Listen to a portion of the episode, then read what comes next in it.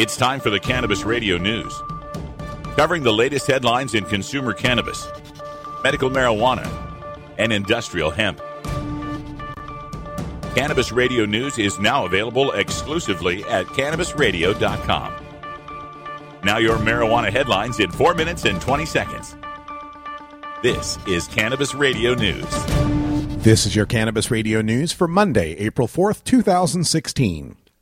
Over 100 people gathered at the White House beneath a 51 foot inflatable mock joint to call on President Obama to deschedule cannabis.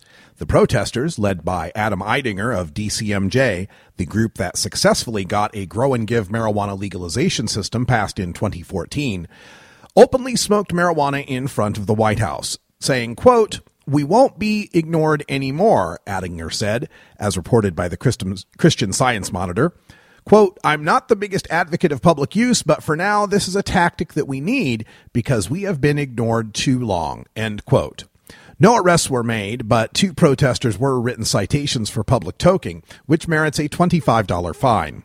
President Obama has repeatedly said it is up to Congress to act on marijuana rescheduling, but the protesters reminded the president that he has the authority under the Controlled Substances Act to call for the Department of Justice to investigate marijuana's place on the drug schedules.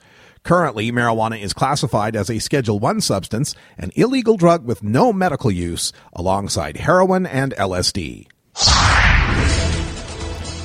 Illinois medical marijuana sales in marijuana shops increased by roughly 30% in March compared to the previous month.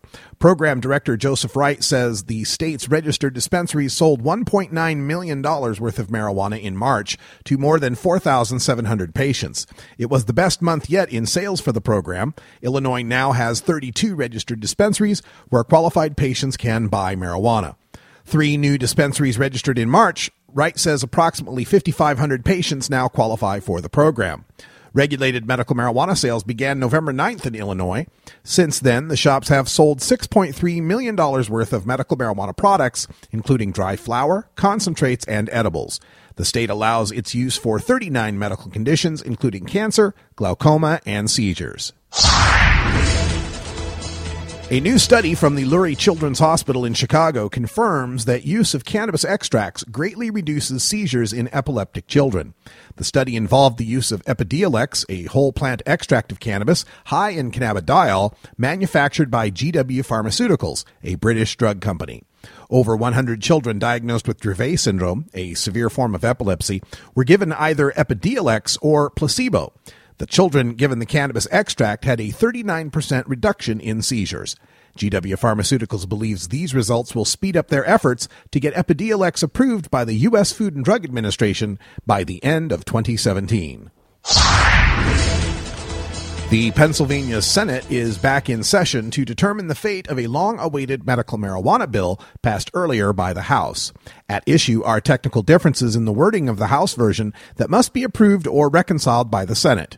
If passed by the Senate, Governor Tom Wolf has promised to sign the bill, which would make Pennsylvania the 24th U.S. state with medical marijuana. That would also mean that over half the U.S. population would be living in a state with medical marijuana recommendation, uh, medical marijuana regulations. Excuse me. Even though two bills legalizing the recreational use of marijuana in Connecticut failed this session, proponents are seeking to keep the pot legalization issue alive by holding a public informational meeting on the subject. The hearing is scheduled for Tuesday at the Legislative Office Building. It will run from 10 a.m. to 5 p.m. This session, legalization bills received the support of more than a dozen legislative co sponsors, but were not called for a public hearing before the General Assembly's Judiciary Committee.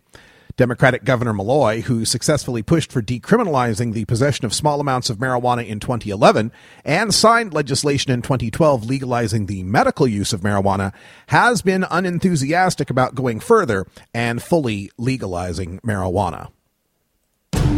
This has been your Cannabis Radio News for Monday, April 4th, 2016. I'm Russ Belville.